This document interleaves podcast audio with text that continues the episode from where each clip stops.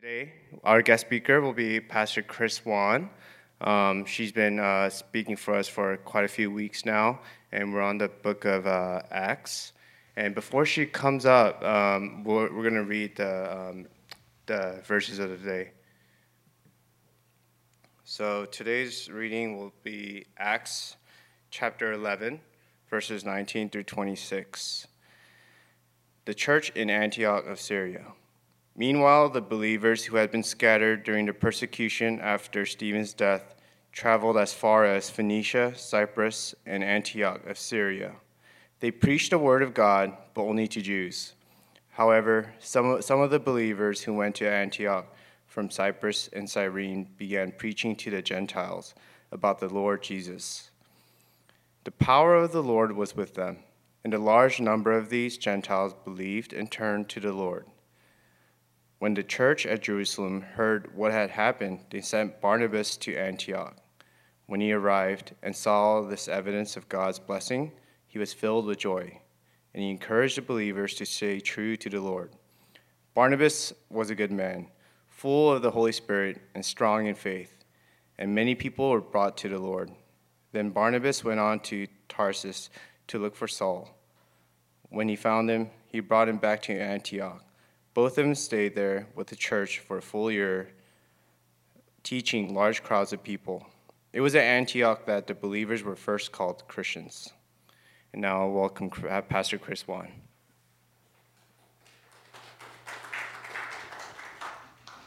Good afternoon, everyone. Good to see you all again. All right. Um, how many of you guys do uh, jigsaw puzzles or have done jigsaw puzzles before? Few. Okay, so I'm not a jigsaw puzzle um, or avid jigsaw puzzle person, maybe once every few years, but I like to do them once in a while. But you know that when you do jigsaw puzzles, there's a little bit of strategy involved, right?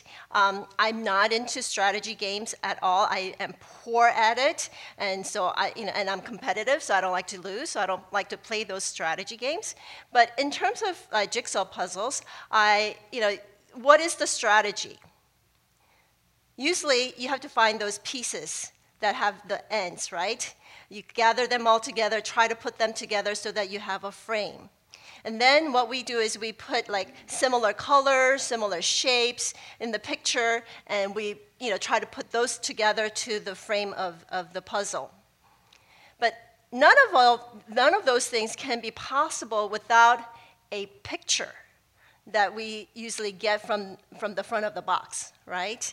Because without that picture, it's almost impossible to put a puzzle together, especially if the number of pieces increase. And so, with that illustration, I want to ask a very simple question to us, and that is who is the one who's holding the picture in your life? Who's holding the picture of your life? And who is the strategy, strategist? Of your life. Now, being in church, we all know that answer is always Jesus, right? But really, the true answer we can see is from our own lives. Do we really live our lives that answers that question with Jesus? Now, before I get to the personal applications of our text today, I, also, I want to give sort of a um, bigger picture of our text and then come to that question, those questions again at the end. Okay? So let me summarize our scripture, even though it was, uh, it was very um, easy to understand. It tells us that our scripture tells us that people who were scattered because of the persecution went very far. They went like uh, from anywhere from two to 300 miles all the way to like 800 miles range. Now, in those days, that's pretty far because they didn't have the kind of transportation system like we did. So people were scattered to very far distance. And as they were scattered, they were preaching the good news of Jesus Christ. And that's what I preached about last time I was here. And, and then immediately it tells us that, however, some of the people who had received the gospel from others went to Antioch and started to spread the good news to the Gentiles. Now, I don't know how you guys are, but for me, I'm not particularly fond of people who likes to push the boundaries, who acts as if like rules are just suggestions. Have you ever had people like that? That you know, it's like, oh yeah, it's okay. You, could, you know, it's just we could. It doesn't matter, right? I, I'm not the kind of people that likes that kind of um, situations or circumstances or to be in those kind of groups where people are constantly pushing boundaries. But thank God for those kind of people in our text because it was those people. Sometimes we may label them as troublemakers. It was those people However, these psalm people who was touched by God, who was who you know who saw the enormity of God's love, that gave them the boldness to do something unimaginable, and that is to take the gospel to the Gentiles. Because up until this time, it was only for the Jews. And then the news of their uh, of Gentiles coming into to church reached Jerusalem, right? So it probably took months before they heard the news. And when they heard it, the apostles probably were like, hmm, we need to look into this. So they commissioned Barnabas to go out and check it out. And when he came to Antioch, this is what it says it says that he witnessed God's blessing in their midst. In other translations, it says that he witnessed God's work in their midst. And NIV says it like this that Barnabas witnessed God's grace among them. So I wonder, what does that look like? What does God's grace look like in a church? What does God's grace look like among the believers? So I have a bit of like charismatic background in my in my I, guess uh, makeup and my Christian makeup, and so my my charismatic imagination automatically goes to like they're having these like all night prayers you know um, praying in tongues and just having this wild worship nights and and they're doing it all night and early mornings and and so forth right? So maybe that was what was happening. And and maybe so, probably at a regular um, intervals, that they were constantly coming together to worship and pray and listen. But I also wonder if what Barnabas witnessed was not just those kind of expressions, but what we have already seen in Act, books of, book of Acts. And that is this outrageous generosity within the community, sincere love, genuine care. I wonder if that's what Barnabas saw. Because if we look back, several times in book of Acts already told us that was the impact of the gospel. It wasn't just, oh, now we believe and we attend church and we have services and, and we, you know, we're faithful in coming. But there was this expression that cannot be found anywhere else, and that was this outrageous care and concern and love. And I wonder if this is what Barnabas witnessed that day. So, if I were to ask you, what does grace of God, God working in your life, look like? What does that look like for THMC? When others were to come and see God at work at THMC, what would they say? How would they describe God at work, God's presence here at THMC? I think it is a good thing for us to sort of contemplate and think about. But the main point of this passage um, is really about the gospel crossing borders breaking barriers. Because it was only for Jews that this good news was preached. But now, people who had received it in Cyrene and, and, uh, Cyrene and, and Cyprus, they're going to Antioch and telling the Gentiles. people who are not Jews. They're telling the Gentiles the good news. Again, what would have made these Jewish people tell Gentiles the good news of Jesus Christ? Right? Why, why would they even think that, that that would be necessary? For me, I, I would say that these people who encountered the power of the Holy Spirit really saw the bigness of God, how awesome God is, that, that God is so big that, that they, could not, they could not contain God to, uh, to themselves. That's the kind of God that encounter, they, they encountered. And they needed to share that. It was like overflowing, not a, a burden, not a responsibility, but this, this overflowing sense of, wow, my God is big. This God we're believing in, He's huge, He's enormous. His love is so big that it naturally reached the Gentiles. But on the flip, on the other side, why would the message of Jesus Christ mean anything to the Gentiles?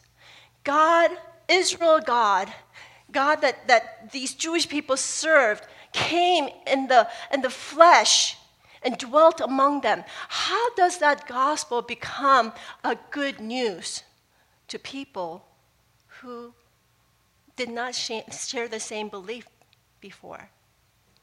And I was um, taking a class at Fuller when I was getting my MDiv degree, and there is a class on theology of Martin Luther King Jr.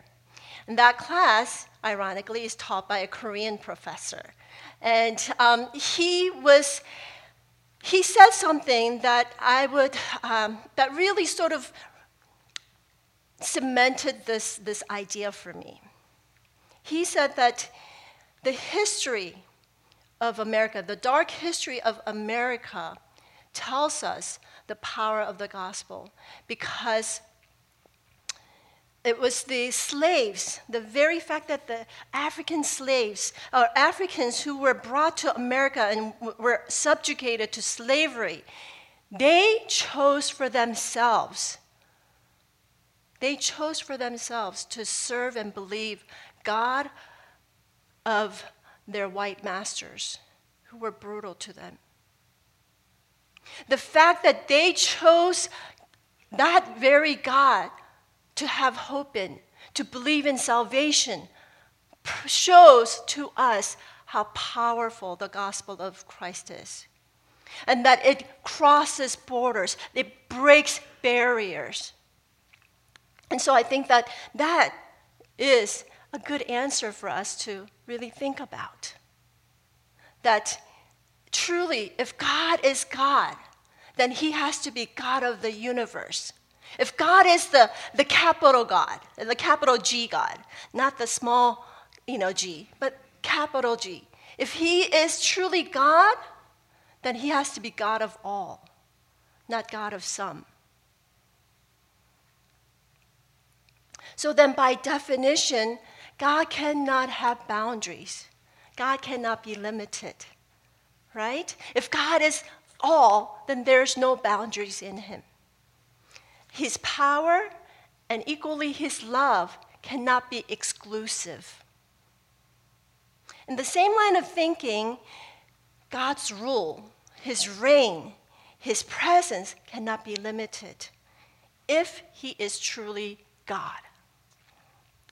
The Jews in our text thought, first thought that the Holy Spirit was just relegated to them because they were the chosen people.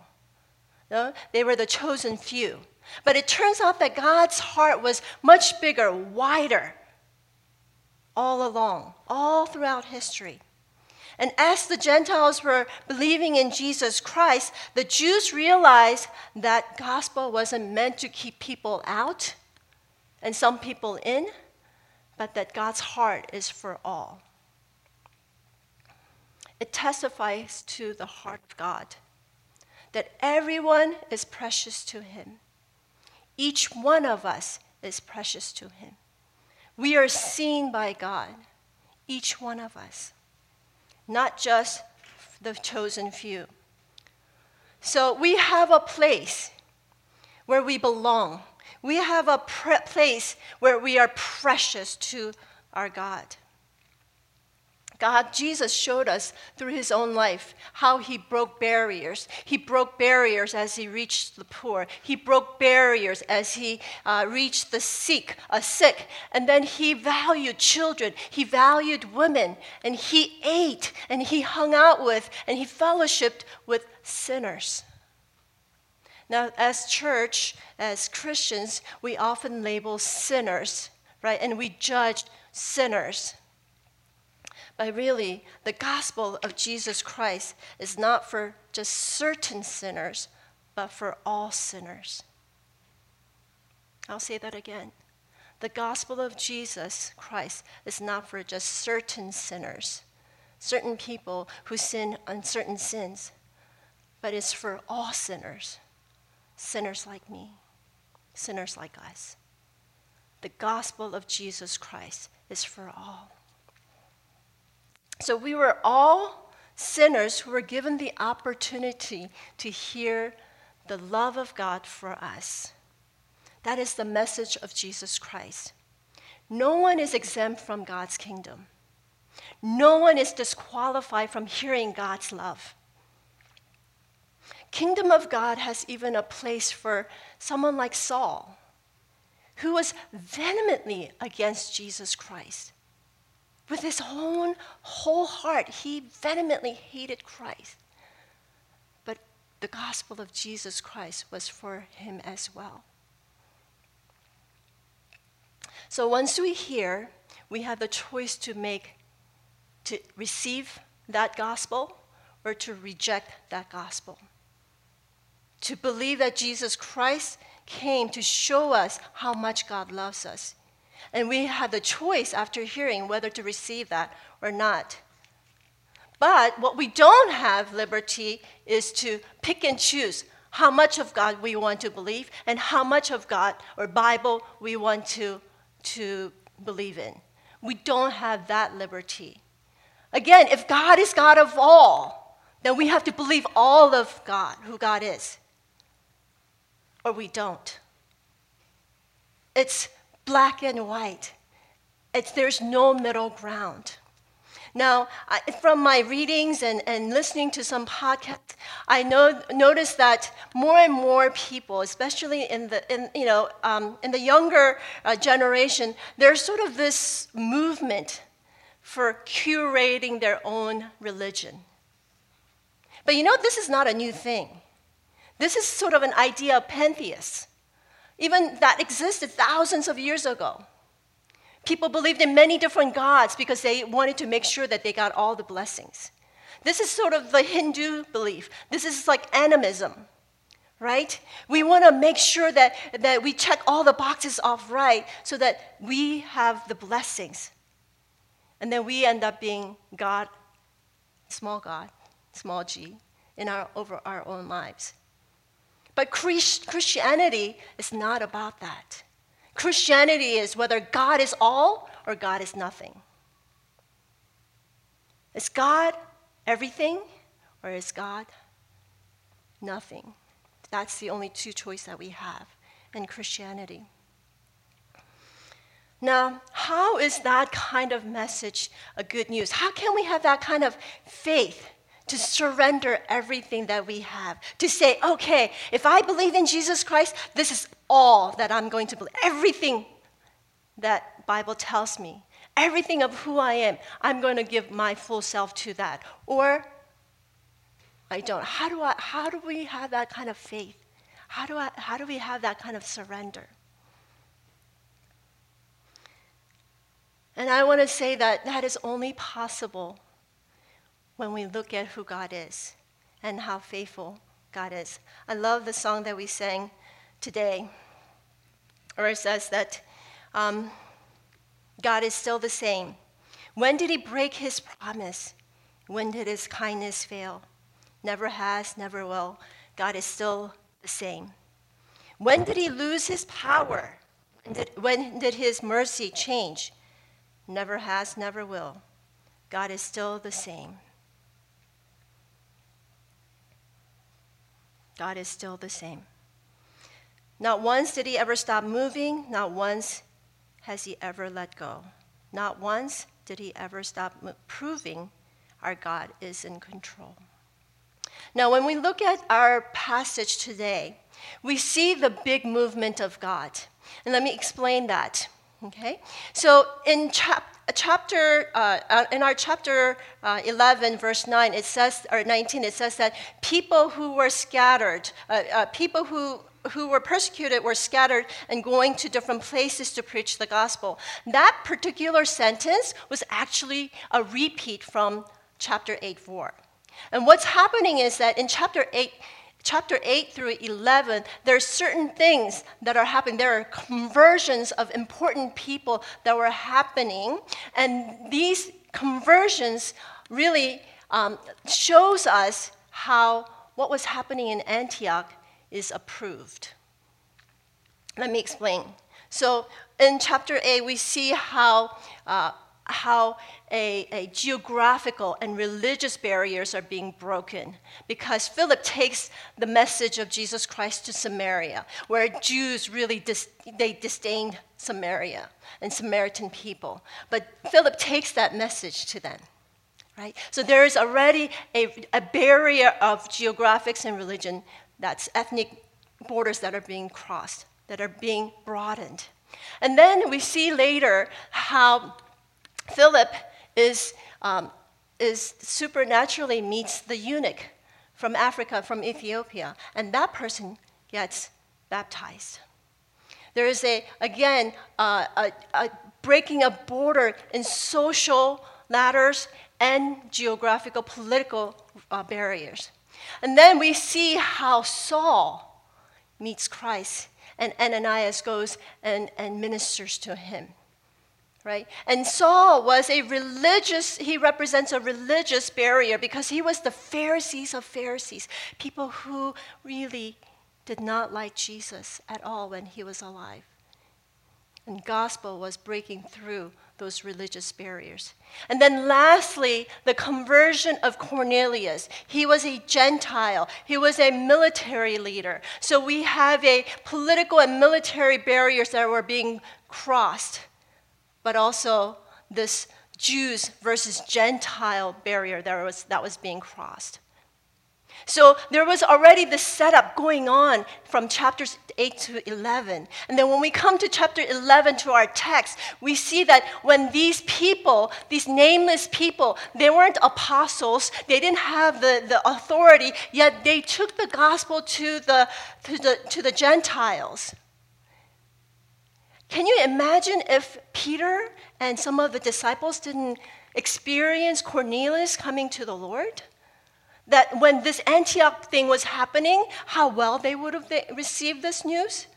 They would probably said, "No way! There's no way that, that, that Gentiles are in part of this, this message." But God knew ahead of time and prepared this, the scene, this, this, this receiving of the Gentiles by giving Peter and the disciples and the apostles the, to witness the power of the Holy Spirit in their midst, first by Gentiles, so that when they hear about what was going on in Antioch, they were able to embrace it.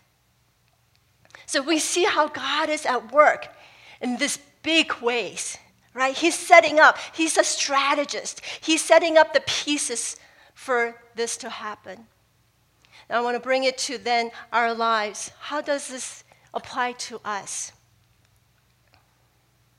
I love that God works in grand scales, but at the end of the day, we have to know what does this mean for us as Christians, right? And as our song, I think, says towards the end, that God is in full control. He's the same, He is in full control. Sometimes it's really hard to see if God is at work in our own lives. Right? We live day in and day out. Every day seems the same from the other days. And we can't easily see God's work in our lives. Now, um, this week, was a week for me um, that I was having some reflective time of 2022. And so I was going through some of my spiritual journals. I, I, ended up having too many, so like I'm now thinking how to concise and bring them into one. But you know, I was going through different platforms of my uh, journal entries. And I realized right off the bat, my, my January of 2022 started off with like really heavy decisions and big things that were happening. And, and, and it was, there were a lot of uncertainties. So we were having to deal with um, you know, having to find another place to live. We were, you know, uh, talking about finances and what will happen with our finances. I was in turmoil with my own career in ministry, and our daughter was supposed to, you know, it was planning to get married this year. And so all of those things were the things that I was writing first pages of January.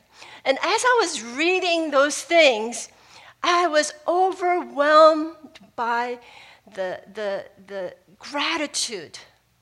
Because you know hindsight is always 2020 right? So as i was just reading I, I mean i already know what happens in my own life right? But as i was reading those words in january in december i saw how god answered all of those questions that i had in january and i was almost maybe i not almost i was embarrassed because I saw how I was so consumed in those days of January over those questions that I had. And meanwhile, I was in God's good hands. He had me all along in His hands. I didn't have to stress out so much, I didn't have to be consumed so much. And I was thinking almost immediately, oh God, help me to have more faith. Oh God, I don't I want to be found to be the, the kind of person who has greater trust in you. And then this is what I felt the Lord say back to me. It's not my like sort of like effort to trust God on my uh, on my own will. It's not my, like, oh, you know, like, usha, usha, like, try, let's try more and more. And like, I, I could do this, believe in God more. No, that's not where my trust grows. That's not where my faith grows. My faith grows by looking at who Jesus Christ is. By looking at how faithful He is, allows me to be faithful back to Him. So, my personal uh, encouragement and application to you is as we enter into 2023, I encourage all of you to keep a spiritual diary. I would love to tell you how to keep all those things, but it's not for today. But in what shape or form, I would love to ask you to take keep a spiritual diary because you know we are creatures who forget easily.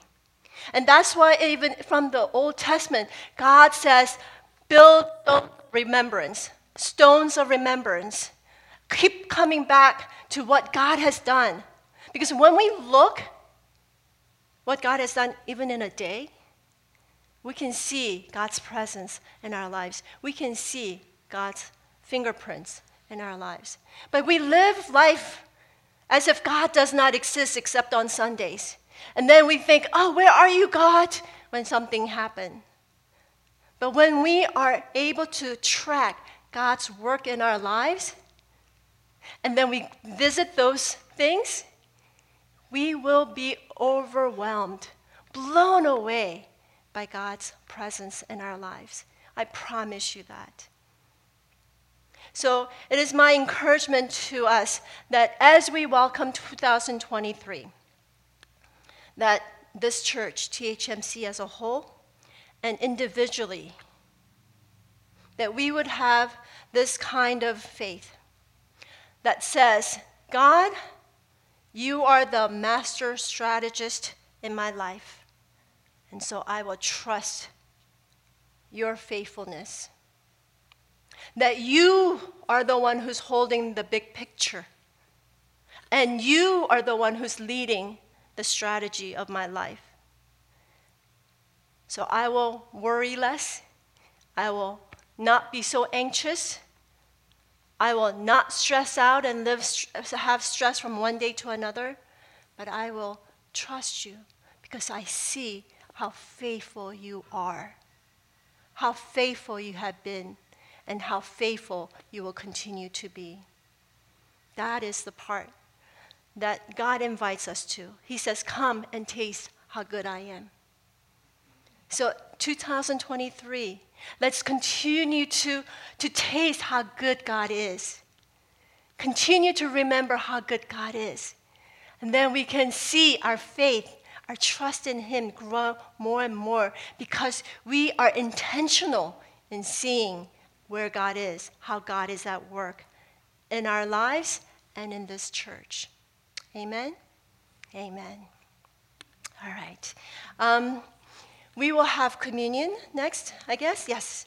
Um, we'll have communion. Now, I want to just ask you to all stand up. And before we, as we move into communion, I would like for you to just, if you want to, if you are willing and able to, have your hands out like this in the posture of surrender, as posture of just receiving what God has for us. And perhaps you can just say, God, you are holding my life in your hands. I'm going to trust in you. So I surrender to you. That God, you are holding my life in your hands. That you are the master strategist. And I trust in you, in your ways. So I surrender to you. Just take a moment and say a prayer, any form of prayer that comes to your heart. As He extends His invitation to you to come and trust Him. His invitation that says, I want to show you, my, my son, my daughter, how good I am.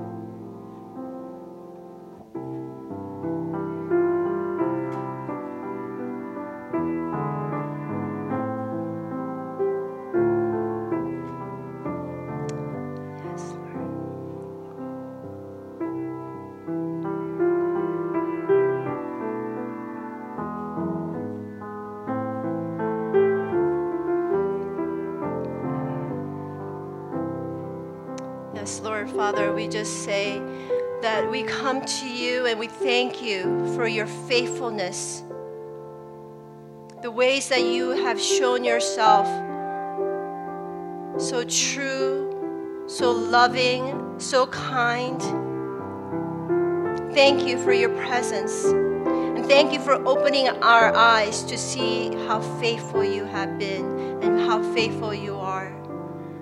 And I pray, Lord, that as we enter into 2023, Lord, that THMC and people here will be at the end of 2023, we can say, Yes, my faith in God has grown because He has shown us how faithful He is, that He is worthy of our trust. So we surrender and continue to surrender ourselves to you trusting that you have the best gift for us always, that you will never steer us wrong, that you, we are in your good hands. We thank you for that. Help us to, to lean into your presence ever so more. In Jesus' name.